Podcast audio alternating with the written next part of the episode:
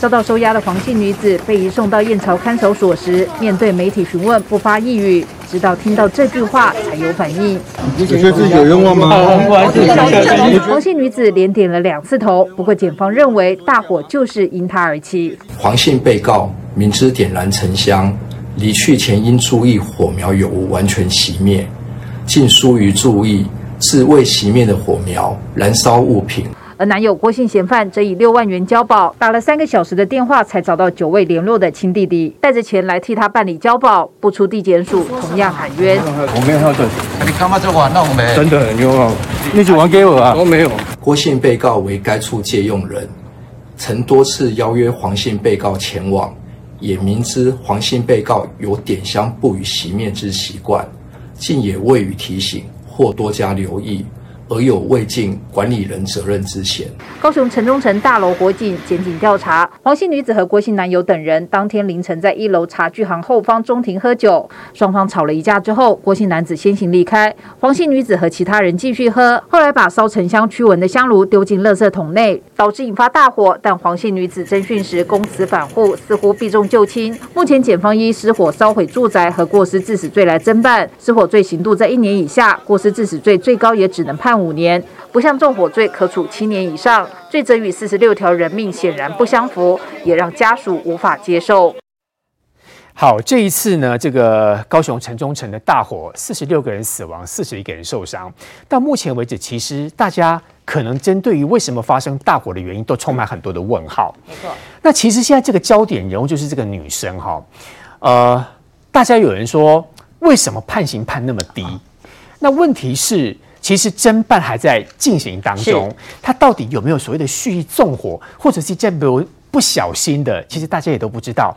不过有另外一个消息是说，她跟她男朋友似乎都是所谓失业人人口，所以其实充满了争议。如果纯粹是因为一时的情绪，或者是真的是故意的话，造成这么多人死伤，真的太悲惨。没错了哈，这场大火哈烧出了两个问题，一个是人的问题啦哈，一个就是这个房子的问题。那先来讲这个人的问题，就是讲这个黄姓女嫌，现在这个她的名字出来叫黄格格，事实上她是改过名的啦，她叫黄淑萍，后来改过名啊。嗯嗯、那这个其实这个也是社会底层的一个悲歌，因为坦白讲，她根本就不是住在那里的啊。那个茶具行的老板是说，她跟她男朋友也都是，就是说有点像呃比较弱势族群，就是来来这边就是。这个这个呃没有缴房租啦，就是、那栋大楼，那栋大楼你没有缴房租可以住在里面，可以啊，很多啊。待会那个如果于将军他他也有有朋友有例子是在那里的，才三千块，管理费才五百元，这基本上跟没缴是没什么不一样。那所以你没有缴就住进去，它里面当然一定很混乱啊。是啊是啊，那呃坦白讲了哈，就是说为什么呃现在很多这个譬如说这个家属很气愤的原因是说，因为现在传出来他最重判五年，那先跟大家解释一下。大家想说什么？四十六条人命才判五年哦？年那大家会觉得，大家会觉得说，就是呃，会会觉得说，哎，那你死那么多人，怎么才判五年？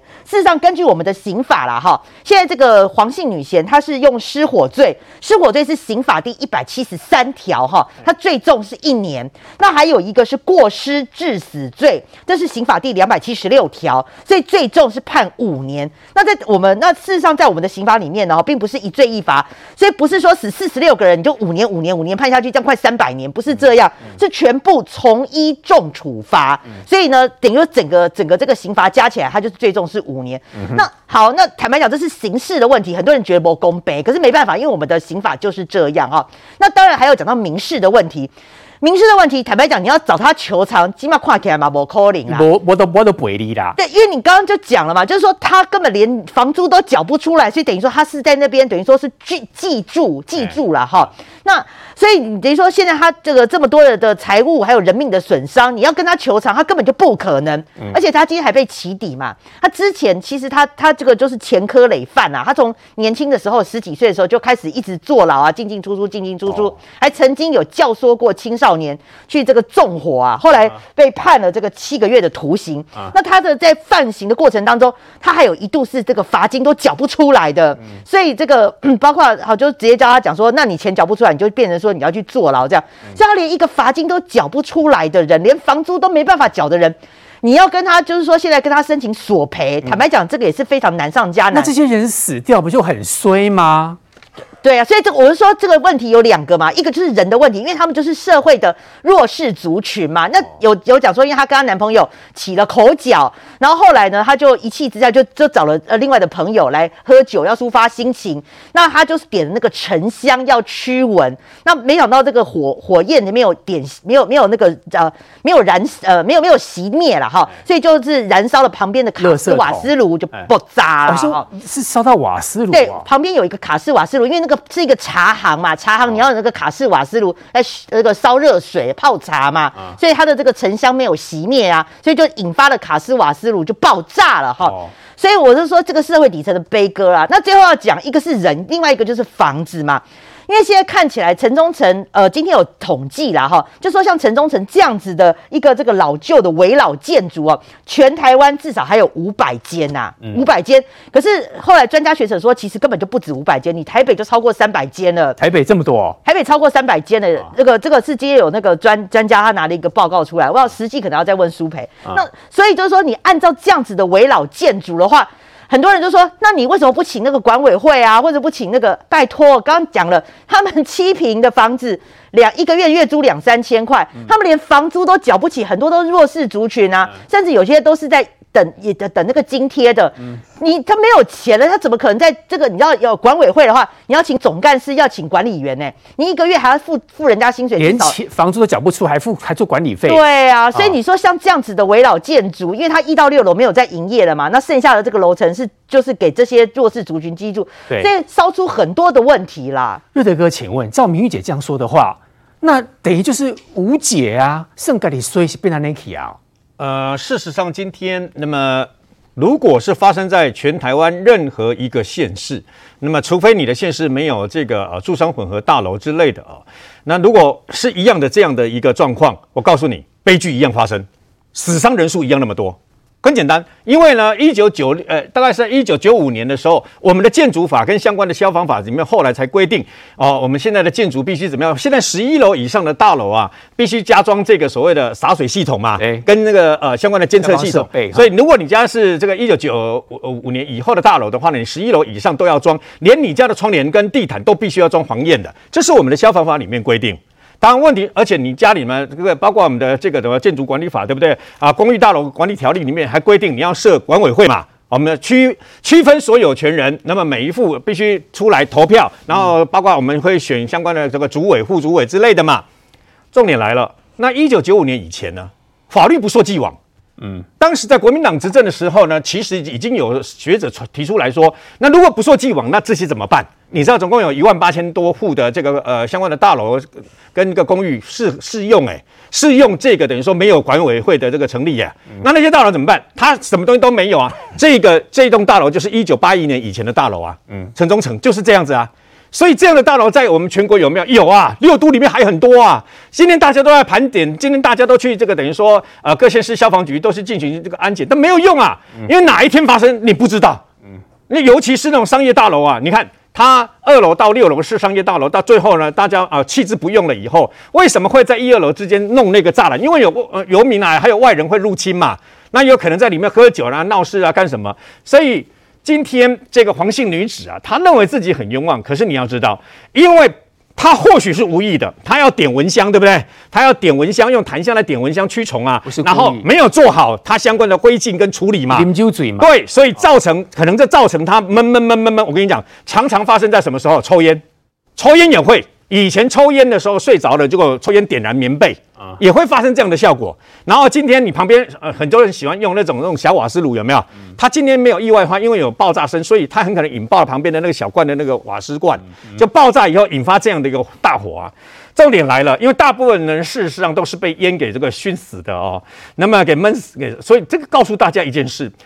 弱势才会去住这样的地方，不客气，不客气说就是这样。不得不，他越弱势，居住的地方越没有消防的这个安全感。那你说消防单位怎么办？今天如果各县市的消防单位、消防局啦，还有县县市政府都漠视，没有当做一回事，那就另当别论。我问你，里面很多都是民宅啊，你连要申请消防安检都不行啊，你知道吗？消防安检只能针对相关的这个等于说法规去做啊。所以呢，与其这样子，但是问题来了，这个黄姓女子她最多就是五年，嗯。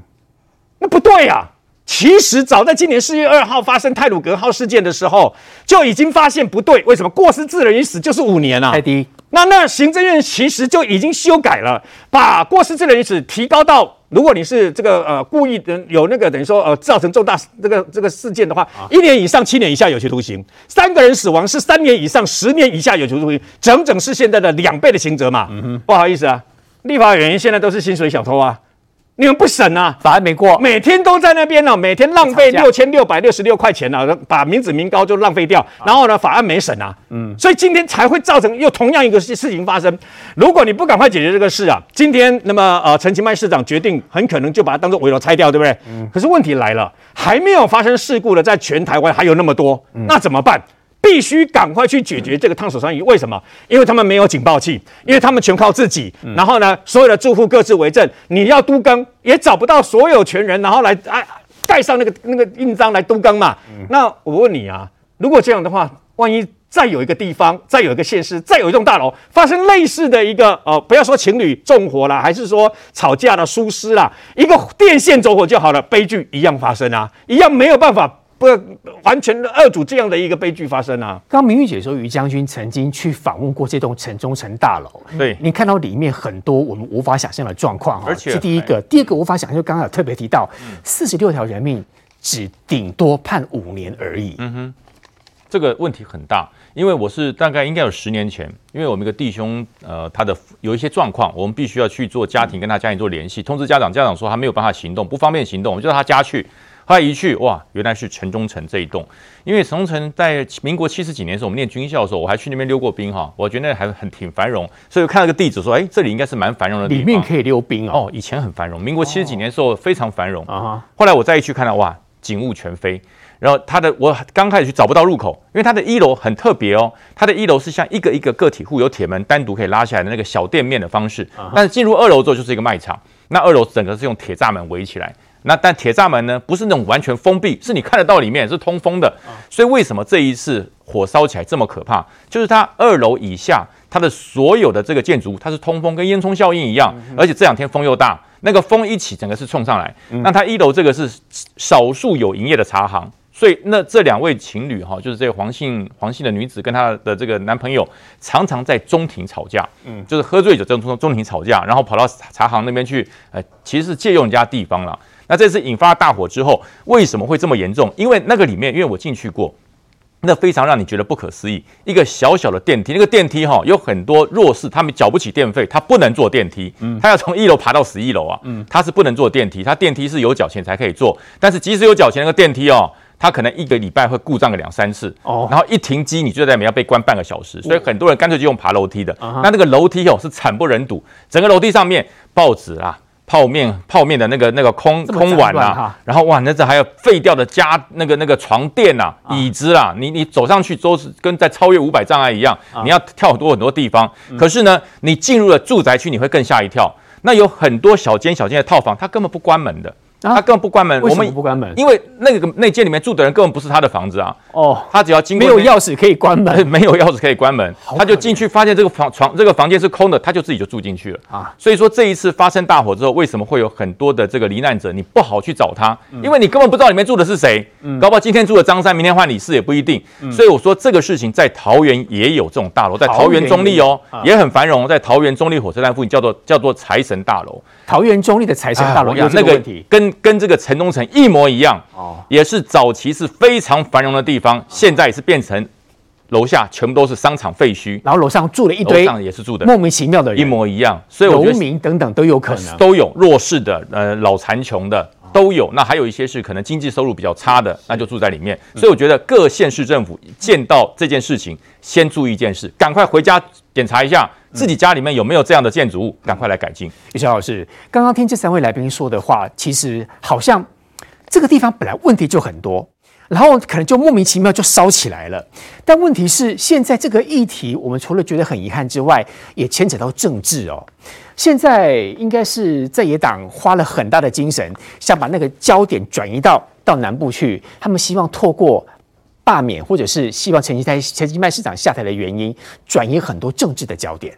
对，我想说，这次城中城的火灾啊，集所有不利的因素于一身啦。比如说呢，发生在凌晨，而且都是弱势老人家居多，所以反应不及。再加上呢，这个年久失修，它绝对不是防火的这个这个这个相关的建材嘛，所以呢，闪燃的现象又特别严重，而且在一楼烟往上窜，而且又是玻璃帷幕，所以这么多的因素堆叠在一起，大家知道。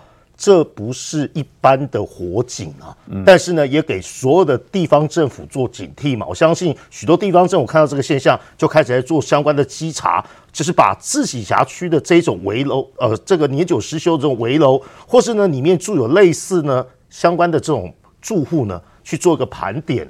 但我觉得比较意意思的地方是啊，柯文哲市场啊意见蛮多的，他遇到这种事情呢，大家只会检讨台北市啊，不是大家要检讨台北市。而是呢，大家会拿来做比较。我简单为大家比较，去年呃，二零二零年四月二十六号，大家印象还深刻吧？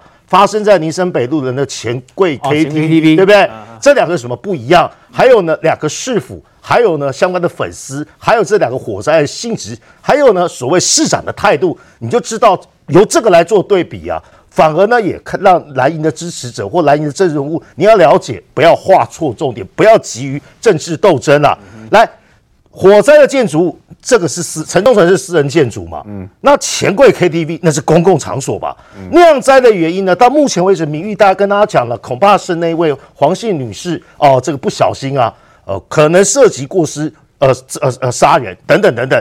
可是呢，台北市的钱柜火灾什么？是乱丢烟蒂，还有呢，市府稽查不实这两个因素呢所造成的。第二是呢，我们看呢、这个市长反应的态度。陈其迈是几点到这个现场的？凌晨五点哦，因为呢，大概是在半夜一两点的时候发生这个火灾嘛，市长五点就到了。柯文哲下午三点来到，为什么六个小时才到呢？因为柯文哲当天呢、啊、在屏东访寮有参访的活动，所以说呢，他说他赶回来呢也要点时间，这个我觉得情有可原呐、啊。再怎么快坐高铁，然后也要两三个小时嘛。好，市长的态度是什么呢？陈其迈第一时间就告诉大家说呢，向市民致歉，并会表示负责。嗯，柯文哲的态度哈、啊，就是我想要检讨的地方。他第一个时间讲说这是鲁洛理论。我那时候质疑他，就被柯粉出这个半天。什么叫鲁洛理论呢？一件事情要发生呢，就是要很多事情堆叠在一起嘛。哦，就好像那个一条线要穿过那个鲁洛啊，基本上是有很多条件的。这种复杂的原因。对对对对对，他第一时间柯文说这是鲁洛理论嘛。第二个，他居然说我上班的时间还是比别人多啊。还有呢，蔡英文常去练台家。练台生家吃饭，大家知道吗？那个练董是这个钱柜的负责人嘛？他第一时间没有讲自己的责任，试图转移焦点。善后的态度是呢，现在高雄市的卫生局、社会局、民政局都已经开始展开了这个医疗照顾，还有呢住户的相关的安置的这种的责任嘛，也成立了调查小组，希望呢在行政管理的部分，因为法律责任要交给啊减掉嘛。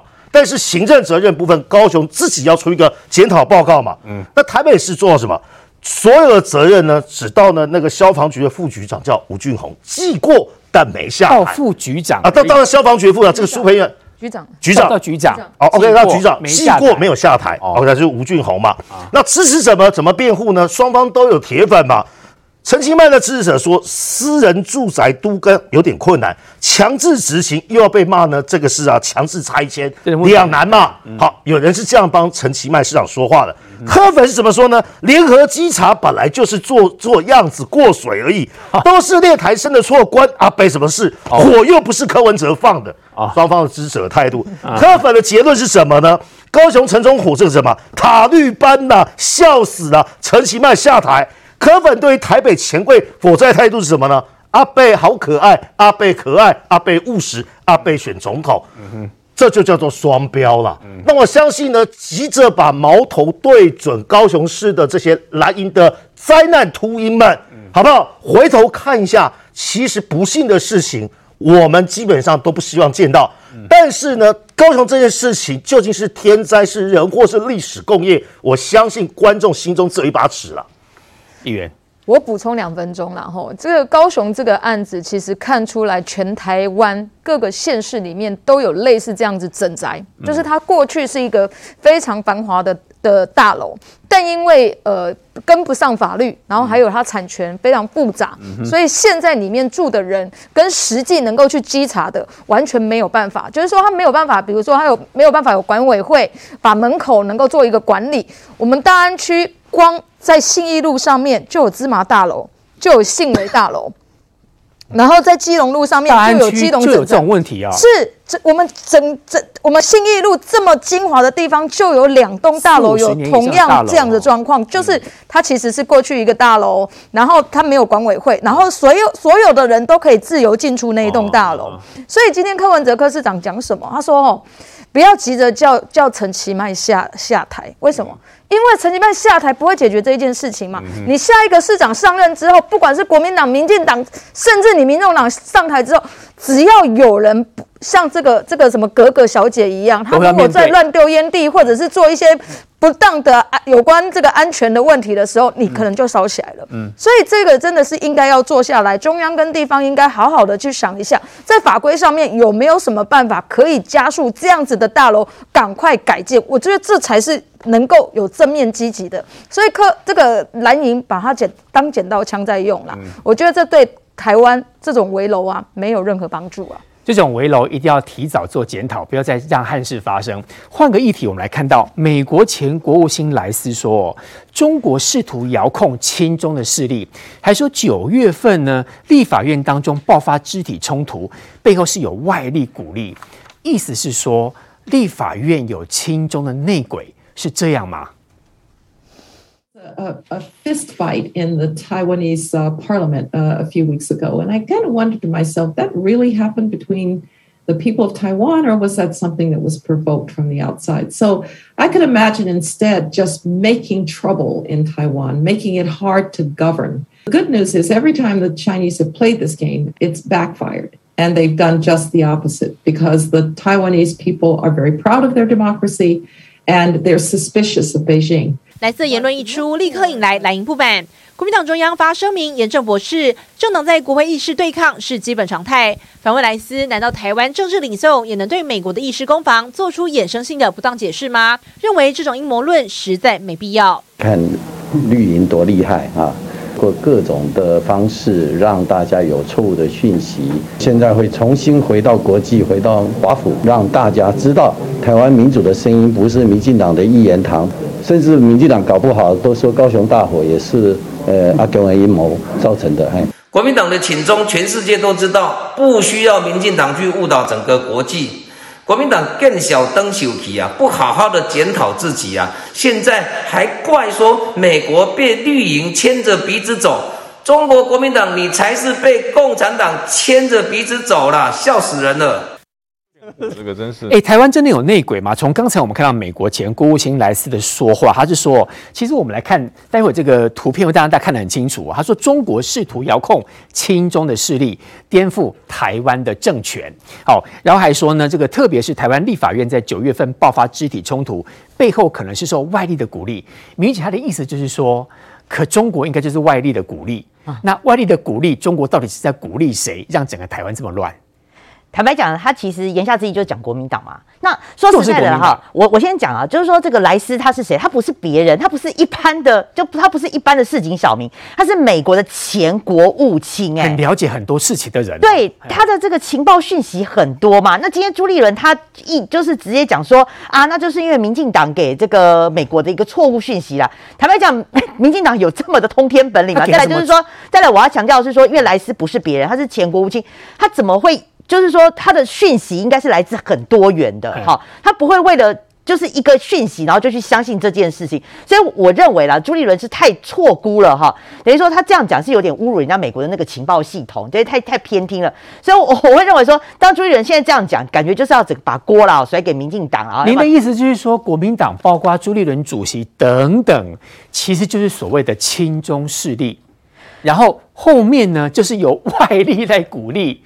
这个外力就是中国在鼓励，是这样的吗？结论因为从那个莱斯莱斯女士她的话来讲嘛，她还我觉得她对新闻时事还蛮理解的。她特别指明说，台湾立法院在九月爆发的肢体冲突，这个是什么？这个就是国民党在背葛苏贞昌上台施政报告嘛。这几天都继续在背葛。对啊，这国际媒体都有登的啊。所以我就我说他他讲的这句话，那其实谁在背葛啊？不就国民党国民党立委在背葛吗？那刚才朱立伦主席回答的时候，这样子有点答非所问，是这样吗？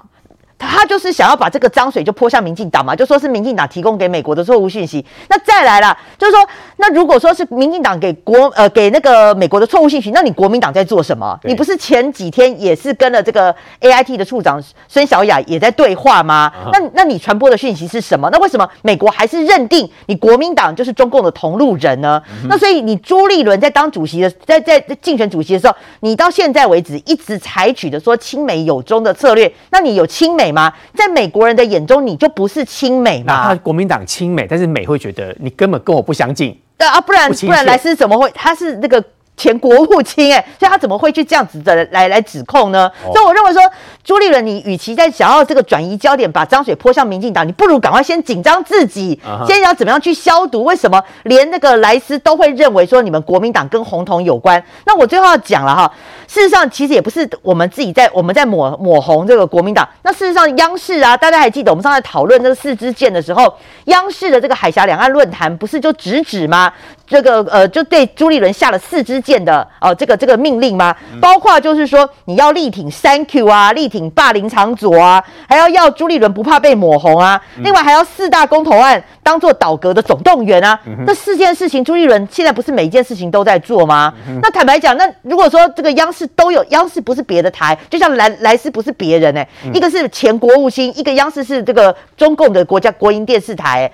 那如果说按照他们这样子的报道，那你朱立伦都不。出来讲到，就说这是我们国民党的事情，跟你共产党有什么关系？你不要来那边下指导棋。你连这样讲你都没有讲哎，而且你现在的做法不是就跟央视所指控的是四支箭一模一样，在做一样的事情吗？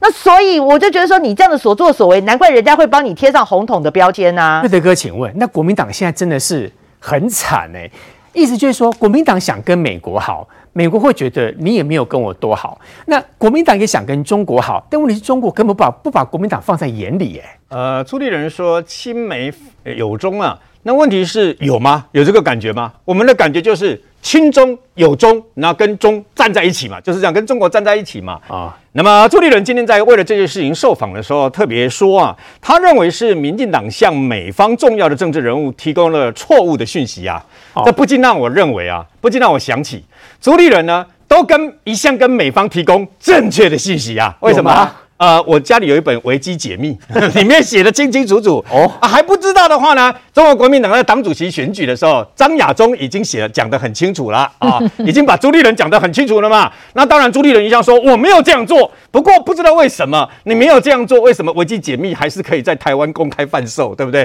照理来讲，这个是错的啊，你应该叫他下下架嘛，你应该去告嘛，对不对哦？那申请他的勒令下架嘛，等等啊。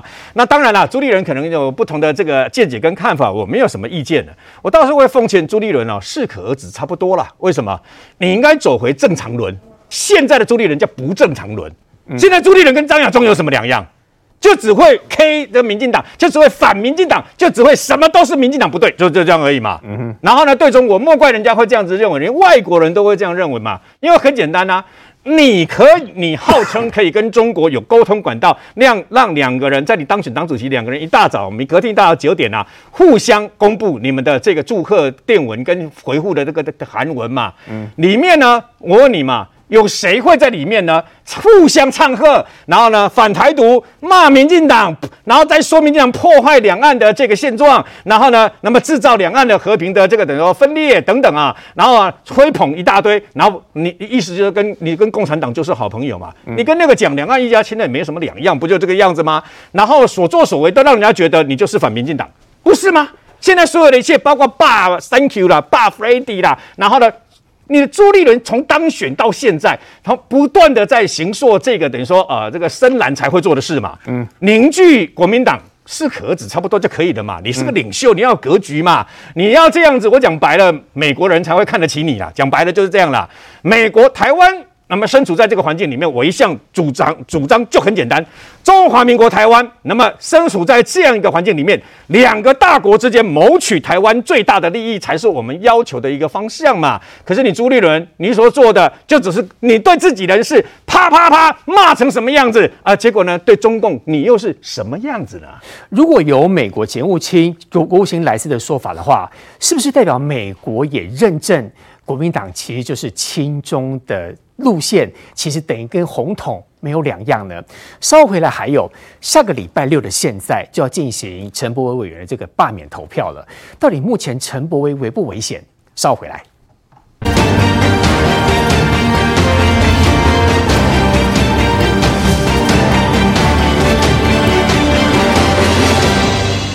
好，下个礼拜六的现立，下个礼拜六的现在就知道到底经济党立委陈柏威他的罢免有没有通过？那目前整个局势如何？不过我们来看到，从上个礼拜我们就有发现到，似乎中国针对要罢免陈柏威这件事情，意见也很多，动作也很多，而且会出现不同的动作，似乎就是要把三 Q 给拉下来。对，除了刚才明玉说的央视海峡两岸这个节目哦，基本上敲锣打鼓下指导棋之外，国民党很多朋友不服气啊，说没有啊，哪有中国因素？结果呢，我的好朋友美国的这在美国教书的王洪恩呢，最近他做了一个私人的调查，发现呢很有趣哦，中国现在有很多的假 YouTuber，他的假 YouTuber 是怎么在做操作的呢？每天频繁的发文，而且最近呢，完全锁定陈柏惟。首先有这个表格，大家看出来，就把这个是有关陈柏惟在这些中国的这一些呢，呃，视频之中呢出现的比率啊，你看，这是最近两个礼拜哦，到后面暴增，暴增啊！中间是因为疫情的关系嘛，还有一开始呢，第一阶段、第二阶段连署的时候略有起伏，直到最近暴升，这第一个现象。嗯，第二个什么？那个所有的视频，也就是所有的这些 YouTube 里面的的节目。都有几个特色。第一个呢，它前面有一个很大的麦克风。你想说那么大的麦克风啊，为了遮住它的嘴，因为呢，它是它旁边的旁白呢，是类似像 Google 啊女生的那个机器人的声音哦，机器人声音。很多人不知道嘛。如果说呢，你那个麦克风太小啊，你就会露馅嘛，因为 Google 那个声音啊，跟那个看起来像主播的人的嘴型对不起来嘛。哦，所以呢，有些呢。老先生、老太太，就是韩粉们，基本上一时不察，觉得哎，那真的很像是一个新闻广播的节目嘛，很像有那样的情境。这是第二个，第三个呢，很有趣的地方是呢，这个王教授啊，还点出一些巧门，他每天二十四小时都会发文哦，但是只有什么时候不发文？十二点到两点的时候，大家觉得十二点到两点我们困倒。为什么要发文？中午不发文。中国的公务员休息的时间跟台湾不太一样，我们是十二点到一点半，他们是十二点到两点，所以啊，这这就是暗指这背后有官方的力量嘛。这是第三个，第四个呢，所有资料引述，那我们看一下那上面画面了，这些好像蛮熟的哈、哦，那好像是陈辉文先生嘛，左边那个是江，呃，对对，这是江启臣嘛，那那个好像是游一农教授嘛，对对对？对对。那他引述的都是中时联合哦、呃，再办周刊网，再办的是呢，全部是假消息，中国的内容农场。所以很有趣的地方是呢，播的这些东西呢，全部都是我们在台湾过去讨论过的假消息。比如说，高雄市政府已经帮陈柏维留好了后路了，一旦他被罢免之后呢，他即将去任职当高官。哎，但是他把这个假新闻讲得煞有其事。那请问第五点，这个对象是投射给谁的？我们可以发现呢，他不可能在民视的节目播放嘛，因为我们知道什么是真的，什么是假的嘛。他透过在地协力者想办法呢，在深蓝或者是呢这个韩粉的群组跟社群里面呢去做发送。哦，就在韩对，而且时间差都不会落后太久。哦。哦，比如说呢，昨天晚上的新闻，它很快就后置好了。啊，然后呢，在半夜的时候就开始转发了，所以流量才会出现这样的暴增。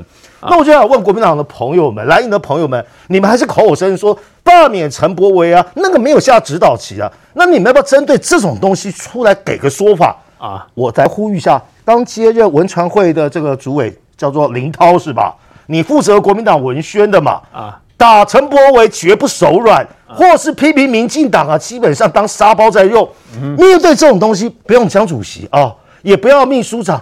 也不要黄建庭秘书长，你文传会或是新任的大陆事务部的主任，好不好？你是不是我的老师嘛？政大老师嘛？嗯、你们要不要针对这样的现象来解释一下这个究竟是什么？嗯、为什么在这段期间有关陈柏惟的假消息，中共基本上铺天盖地这样做？请问他们是不是要达到邱明玉一开始所说的四支旗舰之中的其中一支，罢免陈柏惟？刚刚宇哲老师说的那一块，从画面看得很清楚。你看这边都黑黑的一坨，对，人都把口遮住嘛，遮住了哦。啊，这个因为是台湾人，所以不用遮了。对对对对。但是问题是，刚才宇哲老师特别提到说，这应该疑似是中国在背后操作，而且中国在背后操作是不是跟国民党沆瀣一气？宇将军你怎么看？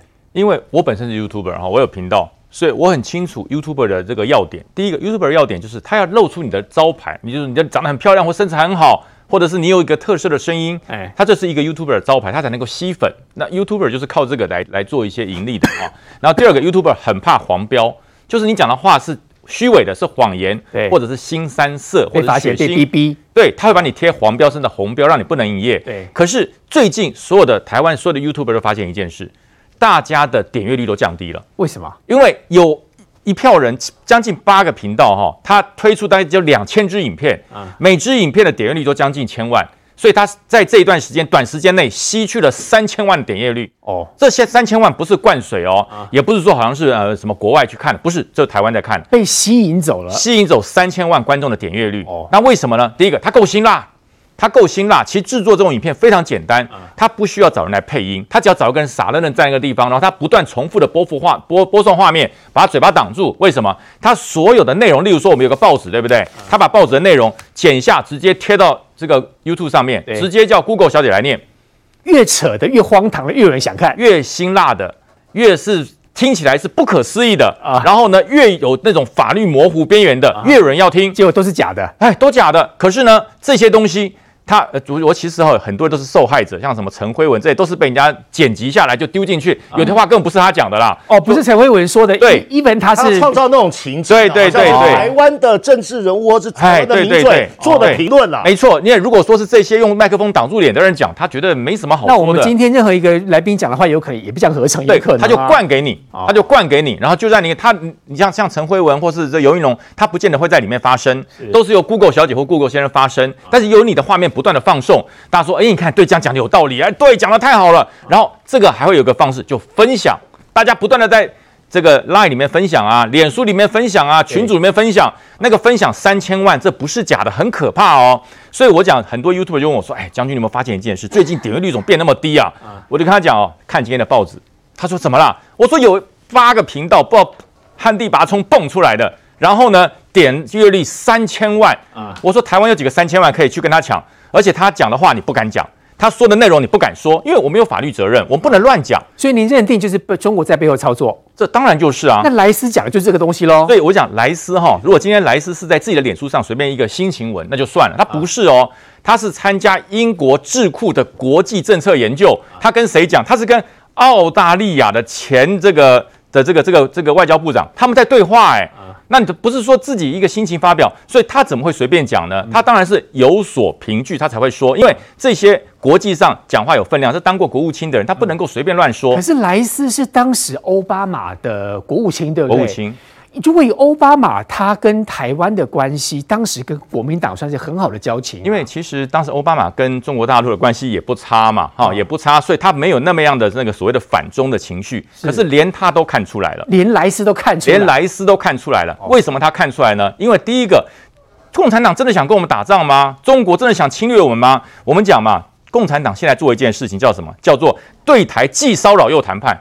那骚扰是骚扰台湾，谈判是跟谁谈判？跟美国谈判。他拿台湾当成个筹码，然后逼美国来跟他谈判，他要获得利益。所以很多人讲说，我们现在叫准战争，我要更正大家，不叫准战争，叫做灰色地带。我们叫灰色地带的战争。那灰色地带是什么呢？一定会打，今天就要已经正在打仗了，那就是白色嘛，就就黑色嘛，就开打了嘛。那今天非常和平，不会打，叫白色。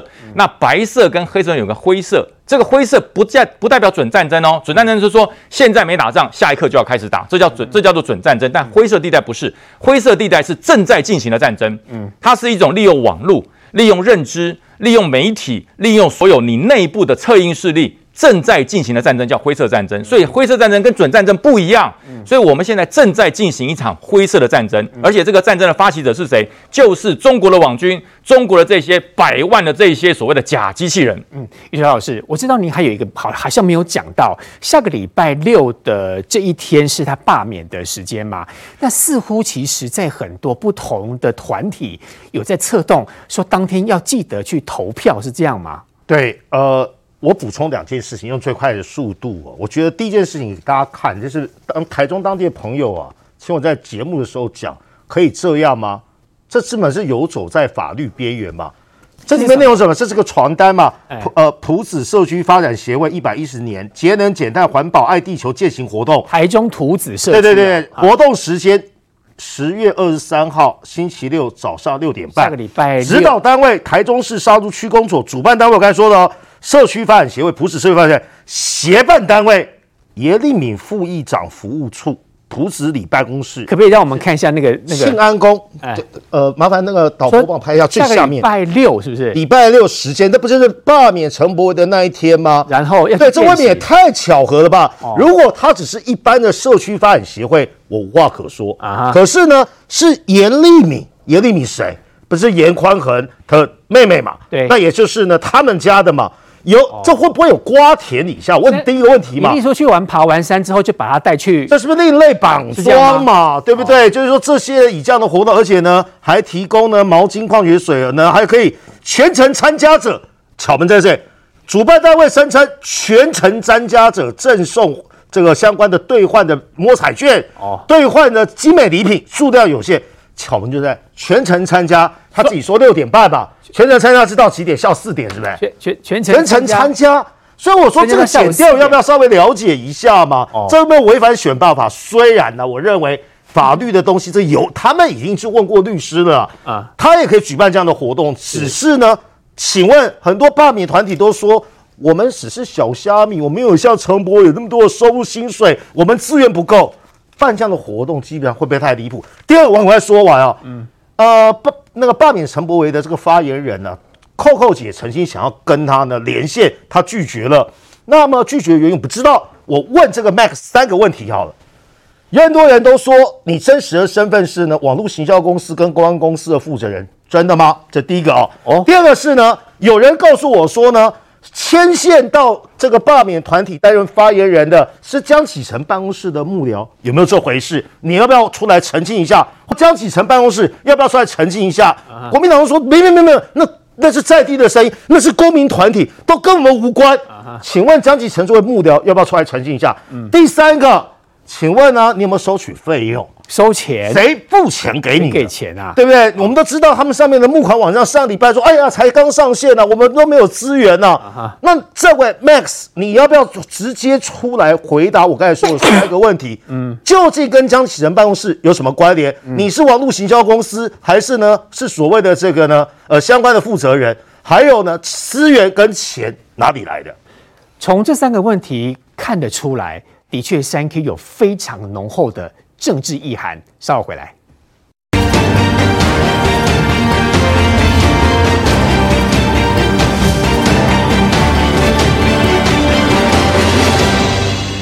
下个礼拜六三 Q 会不会成功？其实大家众所瞩目。除了刚才特别提到说，好像中国在背后做了很多 YouTube 的影片，用那个机器人来宣宣传很多假消息之外，刚才宇轩老师还特别讲说，下个礼拜六还会有什么践行活动，嗯，都大概揪揪嘞，来可以背刷、嗯、啊，是不是归去来可以登登记的票，是不是？那有没有可能在选举的过程当中，这种情形常常发生？哎，这个如果是选举，当然不会有这样的事情发生嘛，人家就会觉得说你就是妨妨碍选举。嘛，那因为罢免的关系，可能在这个选罢法里面，大家没有规范的那么细，哦、而且他其实是用一个社区发展协会，严宽恒的妹妹在台中市当议长，副议长，他用他可能他的配合款去支援那个发展协会，去办那个活动，去叫叫这些人来，讲、哦、你来，你来啊，来参加活动，六点半去爬山爬坡，八点都好到这个投开票。投开票所去投票，副议长顺便绑桩啊！副议长帮你吹鸡，好拎是啊，而且帮而且不是帮顺便点名，你就来来爬山，爬完山送完礼物，点完名，顺便去投票嘛。哦，所以这个其实就是。我认为严家就是唔惊人啦。我的我这一次就是要把陈柏维这个要子位置要回来了。啊，不管我下多少资源，我就是要要回来。是严宽和颜绿，一定会再上去了哈。之前这个这个这个呃柏惟的的主任就有讲啊，他们的一个民众去的去这个监票员的课程回家的时候。马上就接到大人物的电话啦！嗯、这个大人物都可以为了一个监票员去上课，打电话到他家，叫他关切说：“哎哎，够顶哎，不要去支持一个外地来的年轻人，都可以这样。”哎，这个关切是一种恐吓。是啊，所以我就说，严家无论如何就是要要回陈柏维这一席了。啊，那。他如果单单纯是陈伯，陈单纯是严家，那也就没有关系。但像王洪恩讲出来，王王洪恩教授讲出来，这个中国利用 YouTuber，他这个 YouTuber 本来是只有一个，后来前两年变三个，然后因为陈伯维变。八个，所以再增加了五个，哦，所以才会刚刚有这个呃，这个这个于将军所讲的，就是说为什么现现在整个台湾三千万的点阅率被这八个 YouTuber 抢掉，这个吸掉了，这个假消息消息是嘛？所以就是中国在控制这个东西，那就是刚这个这个这个这个明玉姐所讲的啊。中国在下指导棋，你国民党在做什么？你国民党还说哦，都是民进党害的。你看这莱斯讲什么？莱斯讲说这个亲中势力要颠覆台湾政权，结果今天今天朱立伦怎么说？今天朱立伦说都是民进党害的，都是民进党害的，民进党在陷害我国民党。莱斯有说这个亲中势力是国民党吗？没有啊，他他自己对号入座。他说亲中势力是来颠覆台湾。我说亲中势力等于 KMT 嘛？没有呢。结果朱立伦跳出来说：“恭喜立民进党害，你民进党去影响外国的这个政要来骂我，骂我国民党，说我国民党是亲中。”我觉得真的是好笑至极。第二个，朱立伦自己说他自己亲美和中。如果这一件事情你真的觉得莱斯讲的是你，你应该要非常积极的去跟莱斯解释啊，说这我真的没有这样，我现在是正常轮要亲美和中，结果你不是，你就说。你讲很对，你是可以有民进党英雄，所以我觉得这真的是非常夸张嘛。国民党变成一个战斗蓝，绝对不是民进党去给你贴标签的。包含你六十九次的去挡潜舰的预算，包含你挡国建国造，包含你还要求这个呃澳洲不能买潜舰这一件事情，你难道不用自己好好去检讨？为什么连国外，就如刚刚于将军所想的？莱斯过去是跟马英九最好的，哦，为什么都会认为说国民党现在已经变成是一个反中的